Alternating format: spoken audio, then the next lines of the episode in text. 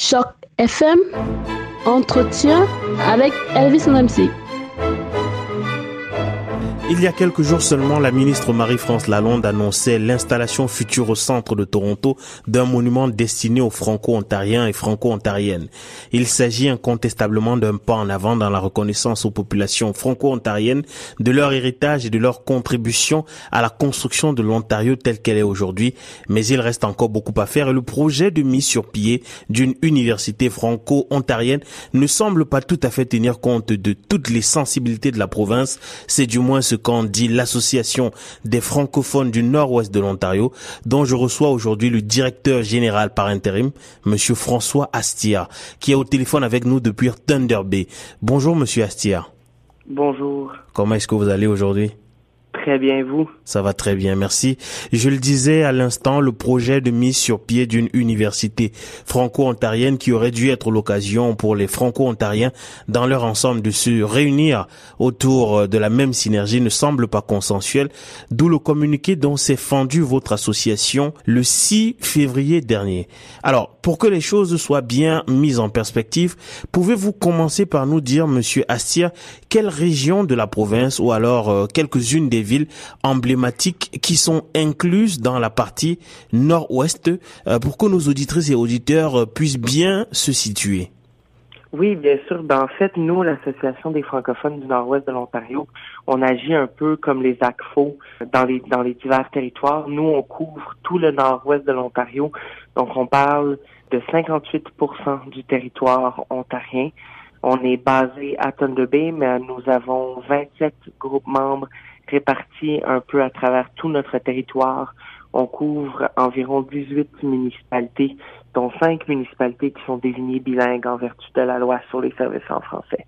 Et, et, alors, je le disais tantôt, vous êtes fendu d'un communiqué euh, dans lequel vous vous plaignez en fait du manque de représentativité des francophones du nord-ouest de l'Ontario dans le projet en fait de mise sur pied de cette université franco-ontarienne là qui qui s'en vient normalement. Mais pouvez-vous nous dire exactement ce que vous reprochez à à ce comité de mise en place de l'université là? Oui, ben en fait, nous, l'AFNO autant que nos partenaires l'ACFO de Sudbury et l'ACFO de Témiscamingue, parce qu'il faut bien rappeler que c'est une action conjointe que nous avons décidé de faire afin de parler pour tout le nord de l'Ontario. Donc, pas seulement le nord-ouest, mais aussi le nord-ouest, euh, le nord-est, pardon, qu'on considère comme Sudbury, toute la région du Témiscamingue, euh, la région autour de Hearst et de l'autoroute 11. Donc, en fait, nous sommes trois associations qui avons supporté et qui continuent de supporter le projet d'université franco-ontarienne. On considère que c'est un projet qui est important pour la communauté.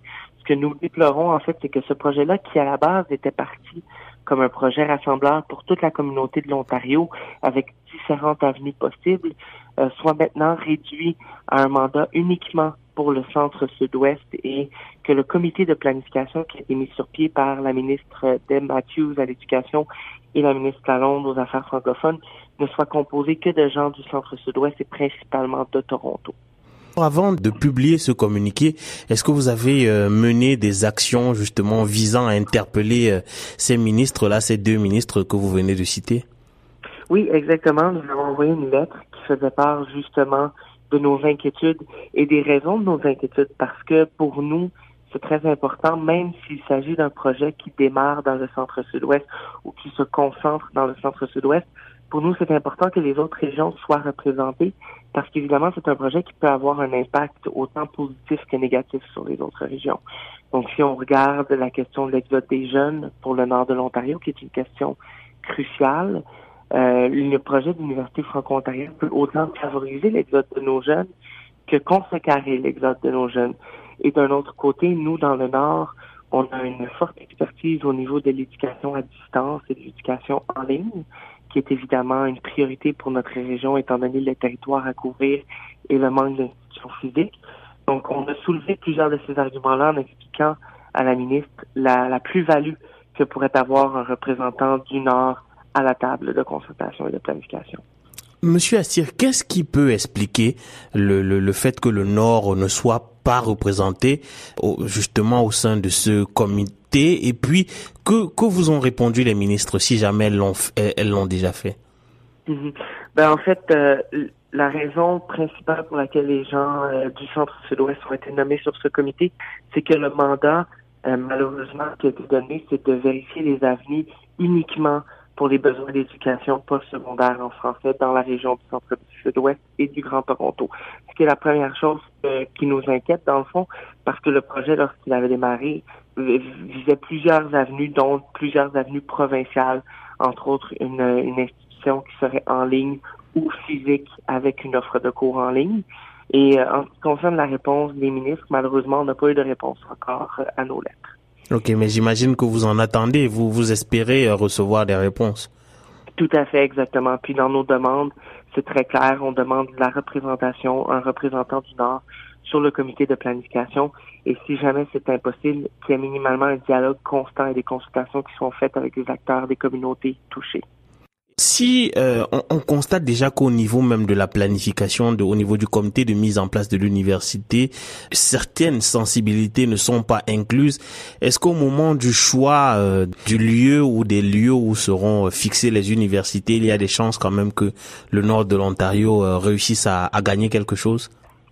Ben, Malheureusement, je pense qu'à l'heure actuelle, ce serait difficile étant donné le mandat qui est très restrictif du comité, étant donné la composition du comité.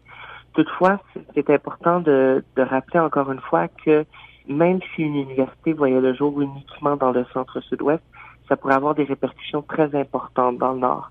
Si on regarde au niveau euh, de l'éducation postsecondaire en français, dans le nord de l'Ontario, ben, il y a plusieurs institutions bilingues ou francophones ou à caractère francophone qui existent. Donc, si on regarde l'Université de Hearst, l'Université Laurentienne, le Collège boréal et l'École de médecine du Nord de l'Ontario, ce sont quatre institutions euh, postsecondaires qui offrent des services de limité à complet en français qui pourraient se voir impactés par un projet dans le centre sud-ouest. Et comme je disais tout à l'heure, l'exode des jeunes peut également être impacté euh, positivement ou négativement par le projet d'université franco-ontarienne et évidemment, l'immigration francophone va s'en ressentir touchée. C'est un des piliers de ce projet-ci. Et puis nous, dans la région du Nord, il y a beaucoup d'efforts concertés qui se font depuis les dernières années afin de favoriser une immigration francophone en dehors des grands centres urbains, afin de combler les métiers spécialisés euh, et qualifiés dans le Nord de l'Ontario où on a besoin de personnel bilingue ou francophone. Il est clair que euh, vous vous avez été euh, heurté en fait par le fait de n'avoir pas été euh, inclus dans ce comité-là. Mais si jamais la ministre venait à faire volte-face ou les ministres venaient à faire volte-face et décidaient effectivement de vous appeler à la table, est-ce que vous seriez disposé à, à, rejoindre le comité? Tout à fait. en fait, la demande que nous avons faite dans la lettre, c'est d'avoir des représentants pour la région du Nord, pas nécessairement des gens qui proviennent de l'AFNO ou des ACFO. Euh, ça pourrait être des gens qui sont en éducation, ça pourrait être des gens qui travaillent avec l'immigration également. Donc, c'est vraiment selon les besoins du comité de planification. Mais pour nous, ce qui est important, c'est qu'il y ait des gens qui connaissent les réalités et les enjeux de notre région qui soient à la table. Et puis, on va être très ouvert si euh, la ministre nous contacte à aider à identifier ces personnes clés. Parfait. La francophonie et la francophonie ontarienne est riche de ses diversités et nous espérons vraiment que votre voix sera entendue et surtout que tous les, les, les francophones euh, de, du nord de l'Ontario seront pris en compte, que leur voix sera prise en compte dans euh, la mise sur pied de cette université. Merci beaucoup, Monsieur Astir, d'avoir pris euh, de votre temps pour répondre à nos questions. C'est moi qui vous remercie. Merci, je vous souhaite une très très bonne journée.